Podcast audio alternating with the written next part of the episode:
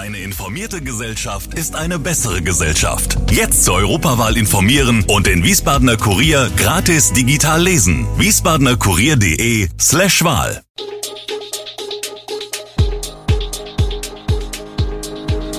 Gude, unser morgendliches News Update. Das Wichtigste aus Wiesbaden für Sie im Überblick. Guten Morgen aus Wiesbaden an diesem 21. Juni. In Wiesbaden greifen die Bussarde an, in den Reisebüros Bruns und die Stadtpolizei kontrolliert diese Woche verstärkt Fahrzeuge. Das und mehr gibt es heute für Sie im Podcast. In der Straße Langendelschlag im Kohlheck ist ein Fußgänger von Bussarden attackiert worden. Das berichtet die Pressestelle der Stadt Wiesbaden und weist darauf hin, dass Jogger und Radfahrer derzeit vorsichtig sein sollten. Bussarde errichten von Mai bis Juli ihre Nester und ziehen ihre Jungen auf. Wer sich in dieser Zeit dem Horst eines Bussards zu sehr nähert, könne als Gefahr betrachtet und attackiert werden.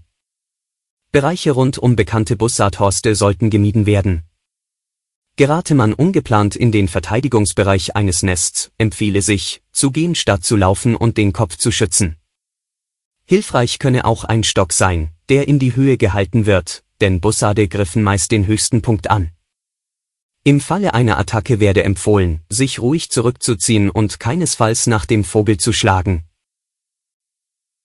Für die Europäische Arzneimittelagentur EMA ist der Zeitplan klar.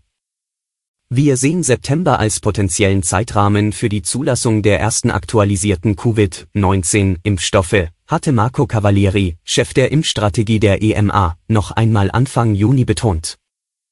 Bevor jedoch weiterentwickelte bzw. speziell auf neue Varianten zugeschnittene Corona-Vakzine zugelassen würden, müssten sie ihre Überlegenheit gegenüber den bisherigen Impfstoffen in klinischen Studien unter Beweis stellen. Darauf hätten sich die internationalen Zulassungsbehörden geeinigt. Das geht dem BioNTech-Chef Ugur Shahin nicht schnell genug. Shahin hat nun in ungewöhnlich deutlicher, ja scharfer Form eine schnelle Entscheidung über die Zulassung von angepassten Impfstoffen angemahnt und eindringlich vor neuen Omikron-Varianten gewarnt, die derzeit auch in Deutschland für stark steigende Infektionszahlen sorgen. Es brummt in den Wiesbadener Reisebüros. Loana Romano ist Mitarbeiterin im Reisebüro Nordenstadt, die Menschen sind sehr reisefreudig, weiß sie. Dass die nahenden Sommerferien teurer werden als früher, wenn man wegfliegen möchte, spiele für die meisten Kunden keine Rolle. Und auch die vor zwei Jahren nahezu tot geglaubte Kreuzfahrtbranche hat längst wieder angezogen. Vor allem Mittelmeertouren würden gebucht. Adria und Ägäis Reisen auf dem Kreuzfahrtschiff lägen hoch im Kurs. Alexandra Füsser, die im Reisebüro Hartmann in Sonnenberg arbeitet, nennt als wichtigste Sommerziele ihrer Kundschaft Griechenland, Spanien und Italien. Auch die Türkei laufe recht gut.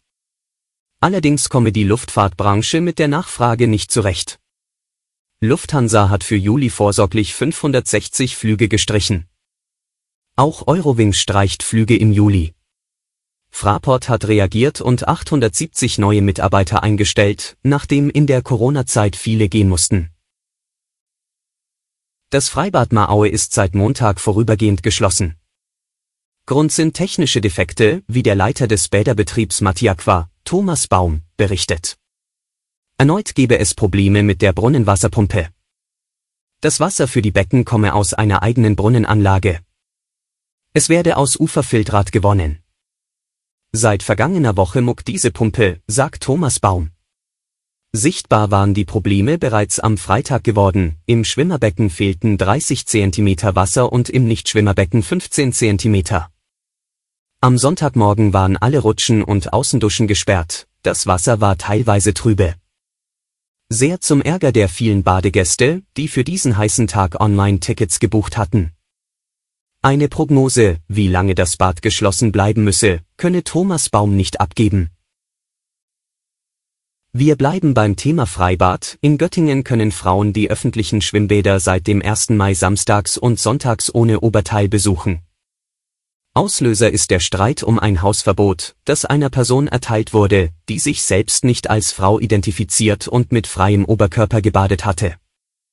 Es handelt sich zunächst um eine bis Ende August begrenzte Testphase, die nach ersten Bericht gut angenommen wird. Wäre ein oben ohne Versuch wie in Göttingen auch für Wiesbaden denkbar? Thomas Baum, Geschäftsführer des Bäderbetriebs Matiaqua, sagt, wir beobachten die Testphase mit großem Interesse und streben zu gegebener Zeit einen Austausch mit den Kollegen der dortigen Bäderbetriebe an. Auch die Frauenbeauftragte Saskia Veitprang der Stadt Wiesbaden beobachtet den Modellversuch in Göttingen mit großem Interesse. Sie ziehe in Betracht, sich nach Ende des Modellversuchs mit Matiaqua, der Göttinger Frauenbeauftragten und den dortigen Bäderbetrieben zum Erkenntnisgewinn auszutauschen. Aus ihrer Sicht spricht nichts gegen einen solchen Versuch in Wiesbaden.